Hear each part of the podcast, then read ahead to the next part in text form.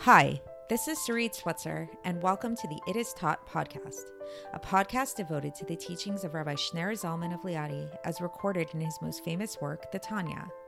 My hope for this show is to make these teachings accessible and relatable to the average person, regardless of prior Jewish education or affiliation. The episodes follow the prescribed daily study portions and are meant to serve as practical lessons in how to live your life as your true self and develop an authentic and powerful relationship with your Creator.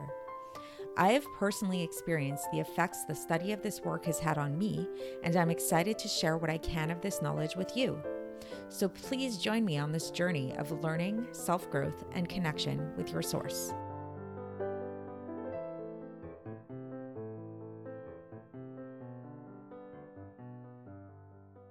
Hi, and welcome to the It Is Taught podcast. This is episode 400 for the third of Teves in a regular year. So, I just happened to finish reading a book that is really interesting, quite deep in my opinion, actually very entertaining.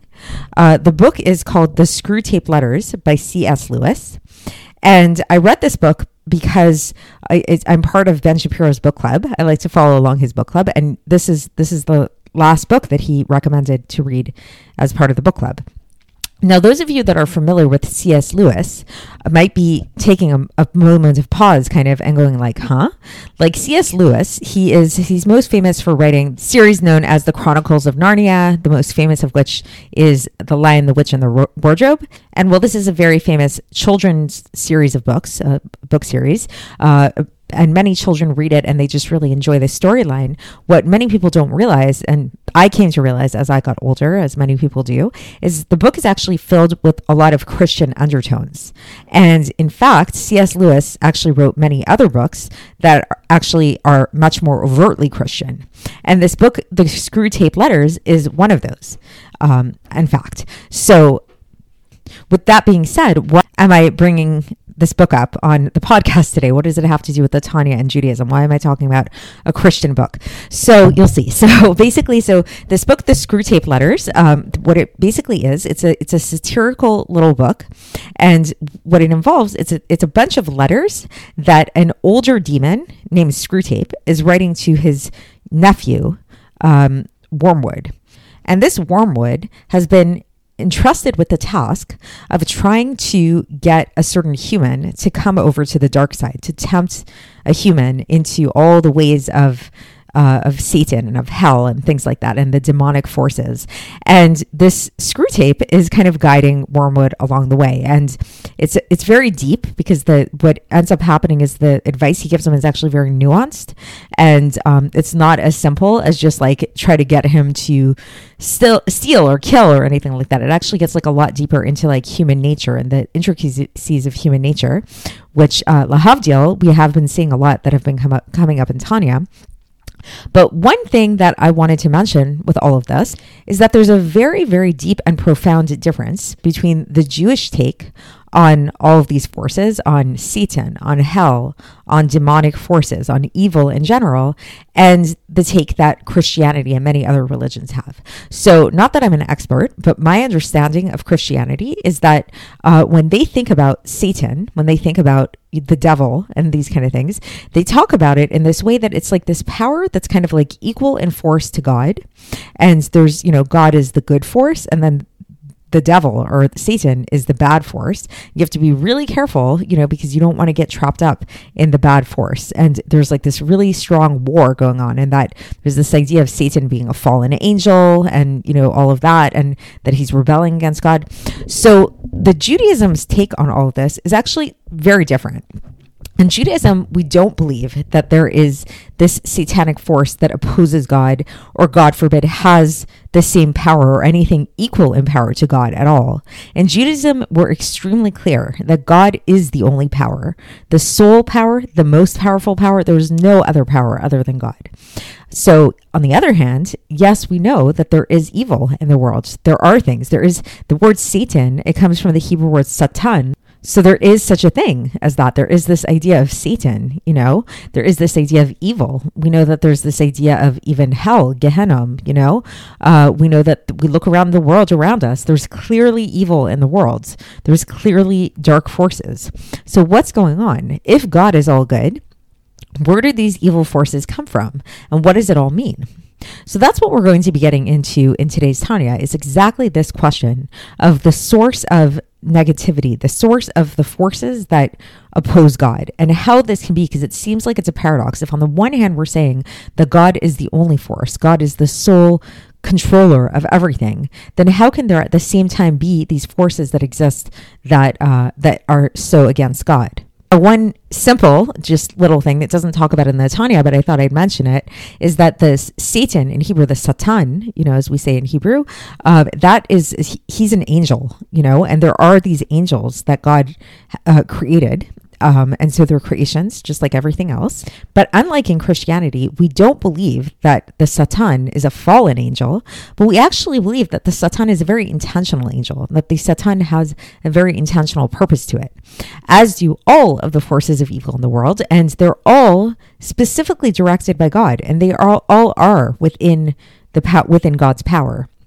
So, how does all of this work? Like, what is going on here? So, this is again, this is what we're going to be getting into the in the Tanya today. And for context, we're going to be concluding chapter six of Likkutei Amarim. Um, and yesterday we learned the first part of chapter six, and we spoke about this idea of the other side. We spoke about this idea that there is this thing called other. There is this existence of evil, that it's like there's the side of holiness and then there's the side of other.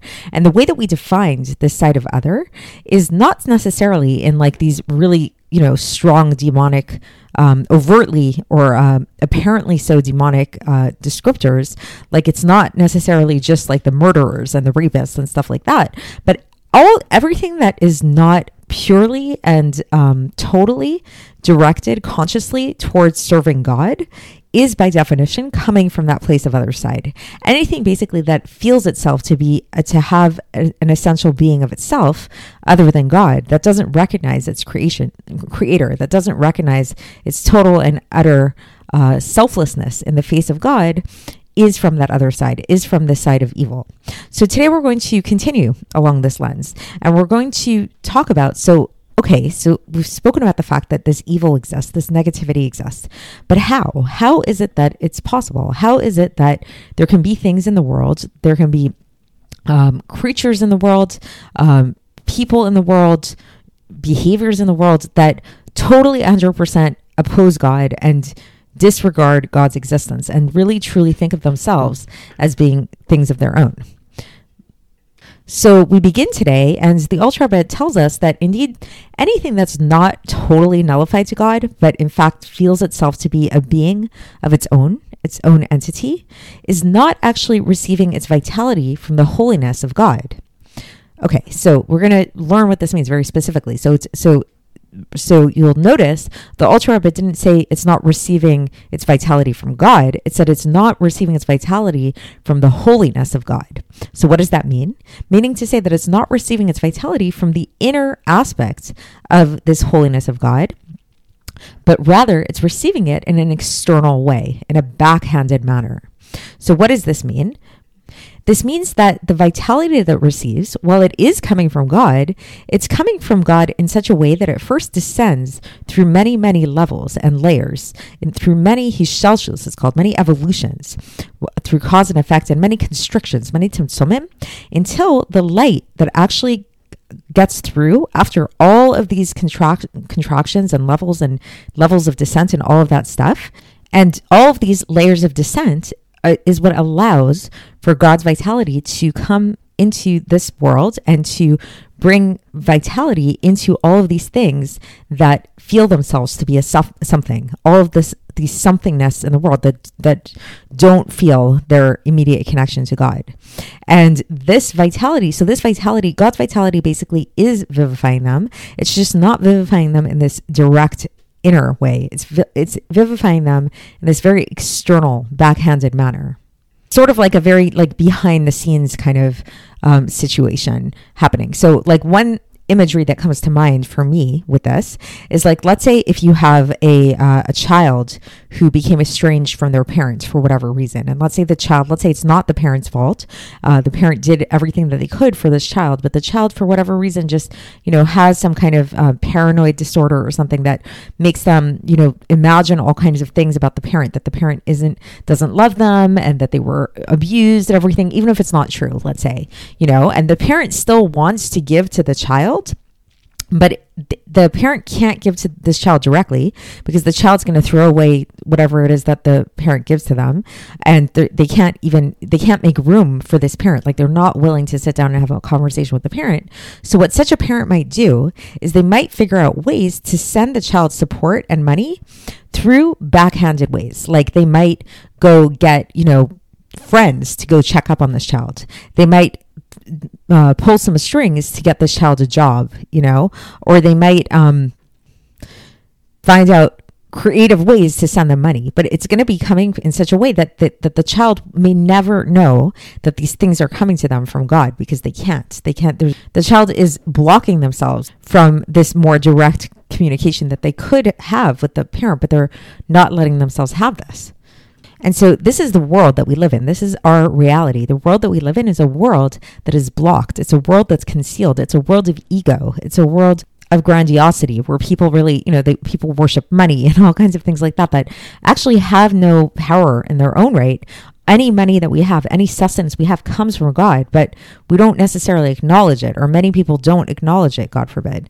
And so that's why our world, the way that our world is referred to in the language of Kabbalah, is that it's a world of klipos and sitra achra. It's a world of husks and sitra achra, and the other side, the side of other, which again are both these references to things that don't acknowledge God, that are like the antithesis of God. And this is why that we actually see that, um, you know, in the world that we live in, everything's very harsh. It's a, it's a hard world that we live in, right? People say it's a dog eat dog world. Like it's, it's just, it's a hard world. Um, and we see that, in fact, evil people um, prosper here, right? Like that's a very famous age old question. Uh, why do you good things happen to bad people. People often say, why do bad things happen to good people? But what about the opposite? Why do good things happen to bad people? Why uh, do so many bad people rule in our world if God is supposed to be in charge? So this gives us the answer to this. This is because, yes, God's in charge, um, but, the, but because there's so much ego and, uh, and sense of somethingness in the world in which we live in, the only way that we can receive this vitality from God is in this very, very backhanded, concealed manner. And uh, the Alter Rebbe says that this is elaborated upon further um, in the Eitz Chaim, in the 42nd gate at the end of chapter 4. Now the Alter Rebbe has a note, a little like footnote here that he includes. He has a bunch of these throughout the Tanya. And the purpose of this footnote here is really to drive the point home that while yes, godliness is concealed down here. And we really want to emphasize that point on the one hand that the way that we're receiving vitality is in a very diminished format, it's not direct and all of that. Nevertheless, we shouldn't like mistakenly think, God forbid, that we're not actually receiving God's vitality uh, on the other hand like it, it actually is all coming from god so we have to remember the source so meaning to say that um, this like world that we live in that's receiving its vitality in this way of the klipos and the sitra achar as we said within it however within this world what is the source of this world? The source of this world is the 10 sefiros of asiya of kedusha of holiness. And this is written about in uh, also in Eitz Chaim in chapter 40, 43 and um, within these 10 spheres of Asiya, so we know that, like, if, if you've been following along the episode so far, you know that the 10 spheres were sort of like the building blocks for all of our reality. And each world, there's four general worlds, and each one of those worlds has its own particular 10 spheres. And so we'll see that there's this connection between all of them. So the basis of our reality, even if it's not necessarily overtly so, the basis of our reality is coming from the 10 spheres, the holy, the 10 holy spheres of Asiya. And within these 10 holy spheres of Asiya, what's found there, the 10 uh, spheres of Yetzirah, and within the 10, which is the world right above that, above the world of Asiya. And then within the 10 spheres of Yetzirah is the 10 spheres of Bria, which is the world above that. And within the 10 spheres of Bria are the 10 spheres of Atzilus. And what's found within Atzilus is the light of the Ein Sof Baruch Hu, the light of God Himself. So, meaning this is just like a nice little friendly reminder that um, this light of God Himself, the Or Ein Sof Baruch Hu, as we call it, um, fills up our entire reality, even the, our low world that we live in, um, through it being vested in the 10 spheres as it goes through all of the worlds Atzilus, Bria, Yetzirah, and Asiya. So, yes, then within this world of Asiya, then it gets concealed within the Klipos, but its source is still within those high and holy spheres. And the Alter Rebbe cites uh, the Eitz Chaim, Gate 47, um, chapter 2, and the Sefer Gilgulim, chapter 20, which talks about this further. Okay, and then back to the main body of the text. So now that we got that out of the way, and we keep that in mind, that while we're talking about all these uh, unholy for- forces and klipos and all that kind of stuff, um, it's it really does. God is still very much present here. It's just that it's in a concealed way, right? Um, so going back to that concealment, so we're going to talk about the klipos now. So the klipos are kind of like they this, these are again the, a good translation for them, or how they're often translate translated, I should say, is husks or shells, which kind of like again like on a on a fruit or a, a nut, the the shell of the nut that conceals the nut that's inside. And what the alter Rebbe is going to teach us now is that there's two la- levels of these klipos. There's two different types of klipos in a general sense, and he's only going to talk about one of the levels today. And tomorrow we're actually going to explore the second level in much greater detail and we'll see why. So first, we're going to talk about this first level. What's the the first level that he's going to discuss is the lower level of the klipos. This lower level of the klipos is what's referred to as the shalosh klipot atmeot, the three impure klipos. And these three impure klipos are totally evil. There's no good in them at all. There, it's a total concealment, and um, it's th- these uh, three klipos are alluded to in the vision of Yechezkel in the first chapter of Yecheskel, in verse 4, where Yecheskel des- describes this very big storm wind and a great cloud. And uh, so it's like just like a, a, whirlwind, like there's just, you can't see what's going on at all. And so this is, this is what the three impure klipos are. And what do these klipos produce? So these klipos produce the souls of all the nations of the world, like all the, you know, not holy nations of the world. And they vitalize, it vitalizes these uh, nations' bodies. And similarly, also these klipos also produce the um, the the souls of the impure animals, animals that are not kosher, that we're not allowed to eat, and it, they also vitalize the bodies of these animals, and not only for animals and not only like unholy people, but also the vitality and the life force of all kinds of foods that we're not allowed to eat. So in Judaism, while we, you know, it's common knowledge that there's a lot of laws in, regarding kosher animals and what we're allowed to eat in terms of kosher animals, which a- animals were allowed, which animals were not allowed. There's also a lot of laws pertaining to vegetative life and what we're allowed to eat. A lot of these lo- laws only apply in the land of Israel, but nevertheless, like one of them is orla, which has to do with when you can eat the fruits of a tree. Another is kilaim, which is about like in- interbreeding of different types of vegetative um, plant life and stuff like that. So there, there's a lot of different laws that have to do with the vegetation that, um, you know, we're, we can't just like simply eat all vegetation. There's a lot of laws there too. So anything that's forbidden in that category is also coming from these places, these three impure klipos. And the Rebbe again cites the Eitz Chaim in chapter 49, chapter 6, which and where he says this is spoken about further at length as well. And not only this, what else comes from these three impure klipos? This is any forbidden behavior, whether the behavior be an action or whether the behavior be speech, something that you're not allowed to say, like lashon hara, for example, um, or a thought, an, a forbidden thought. Anything forbidden that goes under the category of the 365 prohibitions and all of the branches, um, which we spoke about already in the end of chapter five. All of these things, they all come from the klipos, from the three impure klipos.